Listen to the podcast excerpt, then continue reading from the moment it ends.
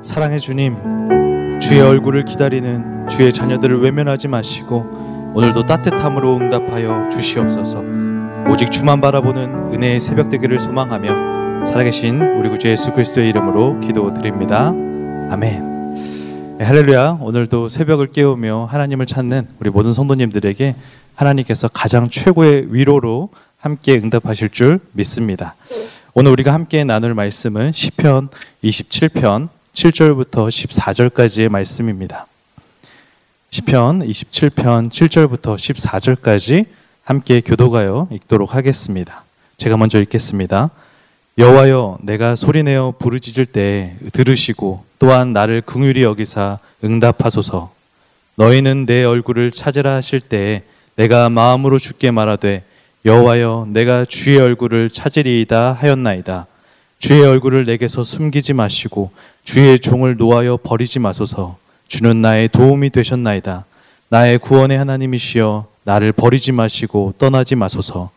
내 부모는 나를 버렸으나 여호와는 나를 영접하시리이다. 여호와여 주의 도를 내게 가르치시고 내 원수를 생각하셔서 평탄한 길로 나를 인도하소서. 내 생명을 내 대적에게 맡기지 마소서. 위증자와 악을 토하는 자가 일어나 나를 치려함이니이다. 내가 산자들의 땅에서 여호와의 선하심을 보게 될 줄 확실히 믿었도다. 너는 여호와를 기다릴지어다. 강하고 담대하며 여호와를 기다릴지어다. 아멘. 사랑하는 성도 여러분, 기도하는 가운데 하나님의 침, 침묵을 경험해 보셨을 것입니다. 내가 기도하고 기도해도 하나님께서 응답하시지 않는 그 하나님의 잠잠하심을 우리는 지금도 경험하고 계신 분들이 있을 것이고 경험해 보셨을 것입니다. 사실 우리가 신앙생활을 하다 보면 이 경험은 누구라도 할 수 있는 것입니다. 그런데 문제는 이 경험이요. 하나님께서 잠잠하시다 보면 우리에게 지금 닥쳐 있는 고난과 어려움보다도 우리의 심적으로 더 힘듦을 준다는 것이죠. 기도했는데 하나님께서 응답하시지 않으니까 지금 닥쳐 있는 현실보다도 더 어렵게만 느껴지는 것이 우리 믿음의 사람들의 마음인 것 같습니다. 하나님께서 아무 말씀하지 않으시니까 너무나도 힘들어요. 탄식이 나오게 되죠. 오늘 다윗은요, 그 하나님의 침묵, 하나님의 잠잠하심을 경험했던 사람입니다.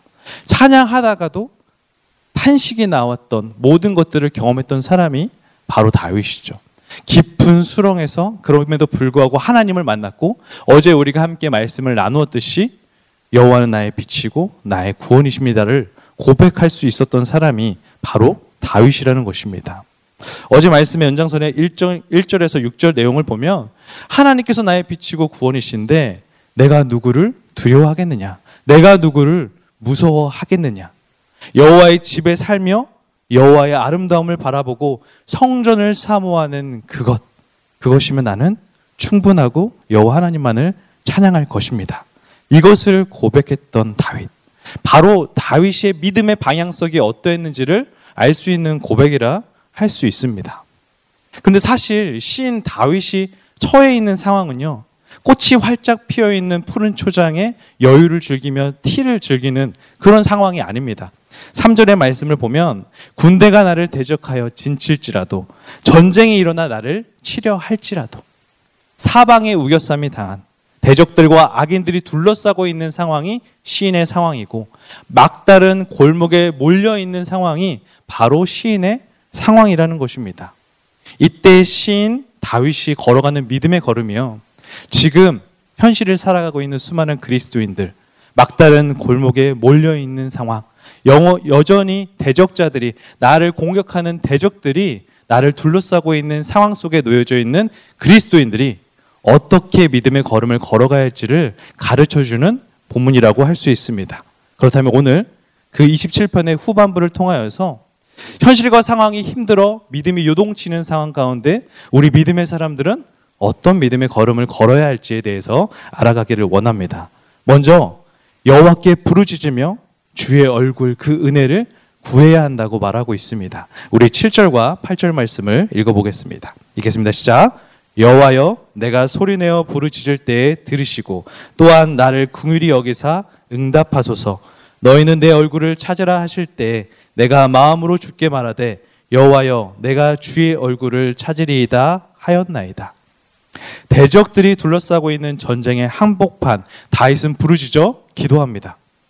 하나님께 소리치며 믿음을 붙드는 인생 최고의 씨름을 지금 하고 있는 것입니다. 그런데 그 기도의 내용이 무엇입니까? 나를 긍휼히 여겨 주십시오. 내가 주의 얼굴을 찾습니다. 이거예요. 사랑하는 여러분, 다윗이요. 나를 괴롭히고 있는 원수 대적자들을 해치워 주십시오. 나를 힘겹게 하는 문제들을 해결해 주십시오. 나로 평안할 수 있도록 앞에 있는 장애물들을 다 치워 주십시오. 라고 기도하지 않았습니다. 내가 주님의 얼굴을 찾습니다. 그 얼굴을 기다립니다. 그저 내가 바라는 단 한 가지, 나는 주의 얼굴을 뵙는 것입니다. 이렇게 기도하고 있다는 겁니다. 그리고 더 다시 한번 부르짖어 기도하는데요. 우리 구절의 말씀을 읽어보겠습니다. 읽겠습니다. 시작. 주의 얼굴을 내게서 숨기지 마시고 주의 종을 놓아여 버리지 마소서. 나의 도움이 되셨나이다. 나의 구원의 하나님이시여 나를 버리지 마시고 떠나지 마소서. 다윗은 너무나도 잘 알고 있는 것입니다. 대적들이 두려운 것이 아니라 지금 내 앞에 있는 문제들이 닥쳐 있는 문제들이 불안함을 주는 것이 아니라 장애물들이 사라진다고 평안해지는 것도 아니고 오직 주의 얼굴을 마주하고 그와 교제하면 지금의 하나님과 영원토록 동행하고 있으면 지금의 앞에 있는 모든 위기의 문제들을 해결할 수 있다는 것을 너무나도 잘 알고 있었던 것입니다. 그렇기 때문에 외치는 거죠. 주의 얼굴을 내게서 숨기지 마십시오. 나를 떠나지 마시고 버리지도 마십시오. 막 외치고 또 외쳤던 것입니다. 깊은 구덩이 암흑 속에 있을지라도 주의 얼굴이 나와 함께하면 하나님께서 나와 동행하시면 저는 지금의 이 현실을 이겨낼 수 있기 때문에 그것만으로 충분하다는 거예요. 과거에도 나와 동행하시며 계속적으로 나를 도와주셨던 주님, 주님의 얼굴, 주님의 그 은혜만 함께 한다면 나는 두렵지 않습니다. 지금 보이지 않는 것 같습니다. 지금 하나님께서 침묵하시고 잠잠하시니 내 마음에 떨림이 있습니다. 그러니까 주의 얼굴을 거두지 마시고 나와 함께 하시고 제발 그 얼굴을 나에게 환하게 비춰 주십시오. 라고 기도하고 또 기도하는 것입니다. 사랑하는 성도 여러분, 우리는 어떻습니까? 우리 요즘 어떤 기도하고 계십니까? 참 우리가 연약한 것 같습니다.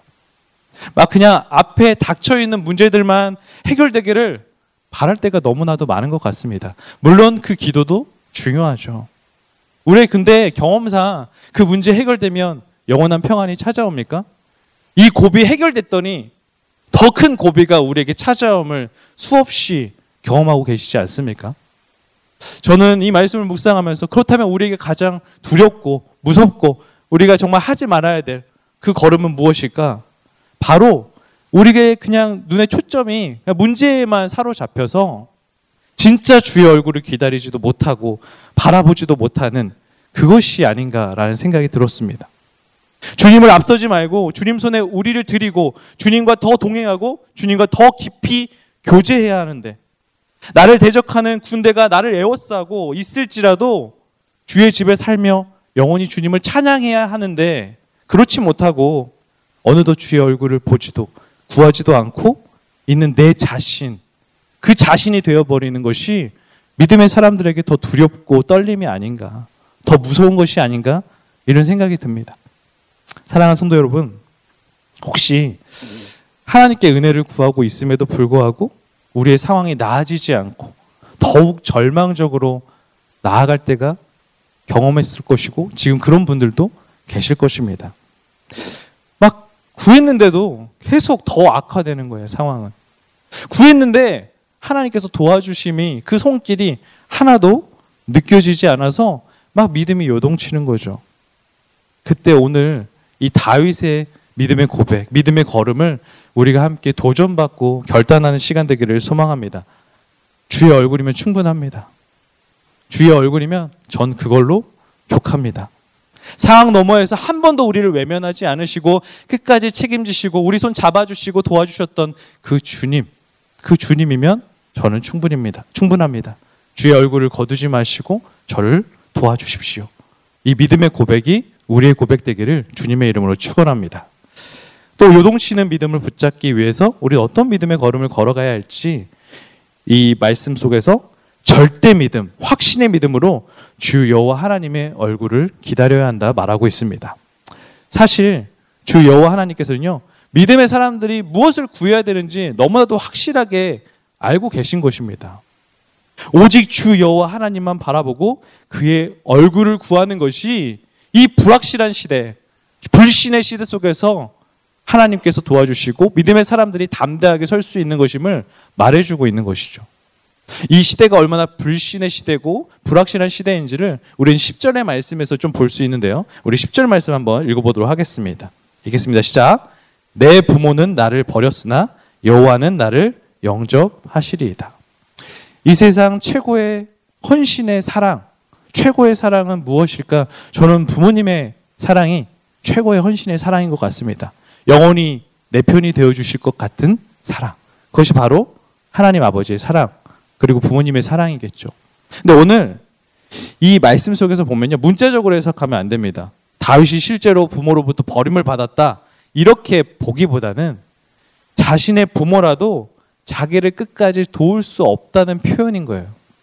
그러니까 세상 어떤 일이 일어나도 끝까지 나를 보호해주고 내 편이 되어줄 것 같은 부모님들도 영원히 나를 보호해줄 수 없음. 그것을 지금 말하고 있는 것입니다. 그렇다면 그 상황 속에서 무엇을 붙잡아야 되는가? 바로 하나님 아버지. 영원히 나를 버리시지 않고 내 편 되어 주시며 나를 끝까지 붙잡아 주시는 그 하나님을 믿고 그 하나님만을 따르겠다는 영접하겠다는 그 결단을 지금 하고 있는 것입니다. 때문에 오신실하신 주라는 이 찬양의 가사를 보면 이런 가사가 있어요. 내 너를 떠나지도 않으리라. 내 너를 버리지도 않으리라. 약속하셨던 주님. 그 약속을 지키사 이후로도 영원토록 나를 지키시리라 확신하네. 확신하네. 확신하는 그 믿음. 이것을 신실하신 하나님을 기다리며 영접하며 고백하고 있는 것이죠. 사랑하는 성도 여러분, 설령 세상 사람들이요, 저와 여러분들 모두를 버린다고 할지라도, 가족들, 친구들, 친척들, 우리를 외면하고 한다 할지라도, 여호와 하나님께서 우리를 버리지 않으심을, 떠나지 않으심을 계속적으로 우리를 지켜주신다는 그 확실한 믿음으로 나아갈 수 있는 저와 여러분이 되기를 주님의 이름으로 축원합니다. 이제 다윗은 결론부에서요. 사실 찬양했다가 탄식했다가 이제 결론부에서 절대 믿음을 고백합니다. 우리 13절과 14절을 읽어보도록 하겠습니다. 읽겠습니다. 시작. 내가 산자들의 땅에서 여호와의 선하심을 보게 될 줄 확실히 믿었도다. 너는 여호와를 기다릴지어다. 강하고 담대하며 여호와를 기다릴지어다. 이 12절의 내용을 보면 여전히 대적들이 다윗을 비방하고 정죄하고 거짓 증언한 사실들이 나타나고 있습니다. 여전히 다윗은요.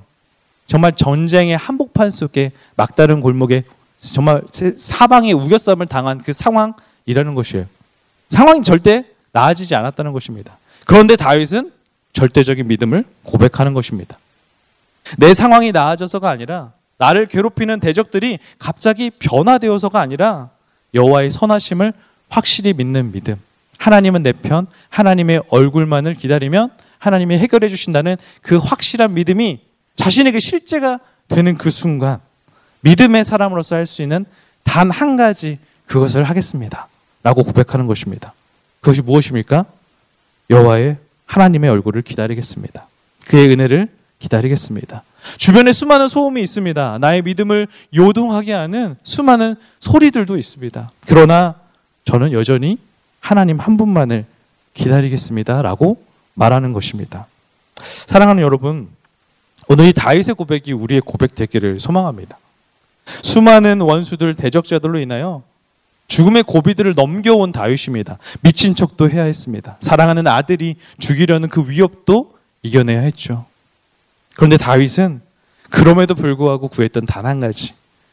주님의 얼굴을 구합니다. 저는 그것만이면 충분합니다. 이것을 고백했던 사람인 거예요.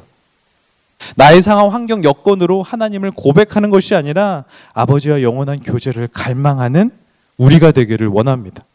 지금 하나님의 음성이 들려오지 않는 것 같아 보일지라도 하나님은요, 우리를 한 번도 내버려 두지 않으셨습니다.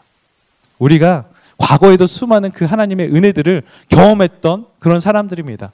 단지 지금이, 지금이 답답해서 하나님이 나를 외면하시는 것은 아닐까라고 생각할 뿐이에요. 그때일수록 더욱더 주의 얼굴을 구합니다. 주의 얼굴을 기다립니다. 강하고 담대하게. 이 고백이 우리의 고백 되기를 주님의 이름으로 축원합니다. 자, 말씀을 마치겠습니다.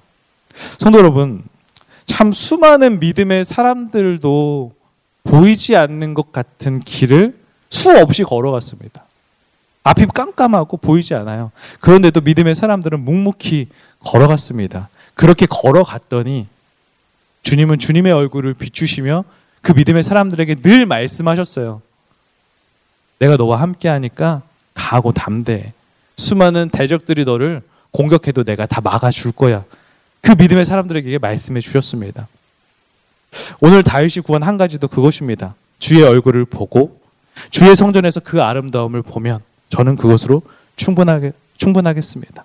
나의 상황과 환경에 내 믿음이 요동하고 내 믿음이 변하는 것이 아니라 그냥 단 한 가지 주님의 얼굴만이면 충분한다는 것이 그의 고백이었고 그랬기 때문에 하나님께서는요 다윗에게 나의 마음에 합한 자야라고 칭해 주지 않으셨을까요?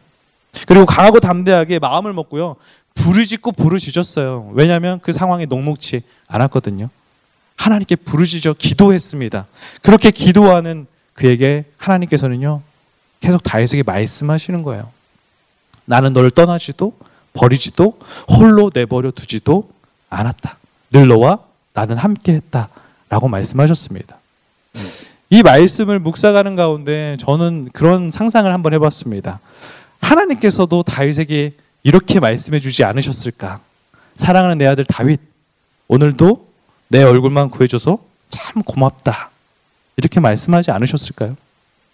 오늘 여호와 하나님의 얼굴만 구하는 우리 하나님의 자녀된 성도님들에게도 그 얼굴만 구하잖아요. 하나님께서는 다가오셔서 이렇게 말씀하시는 거예요.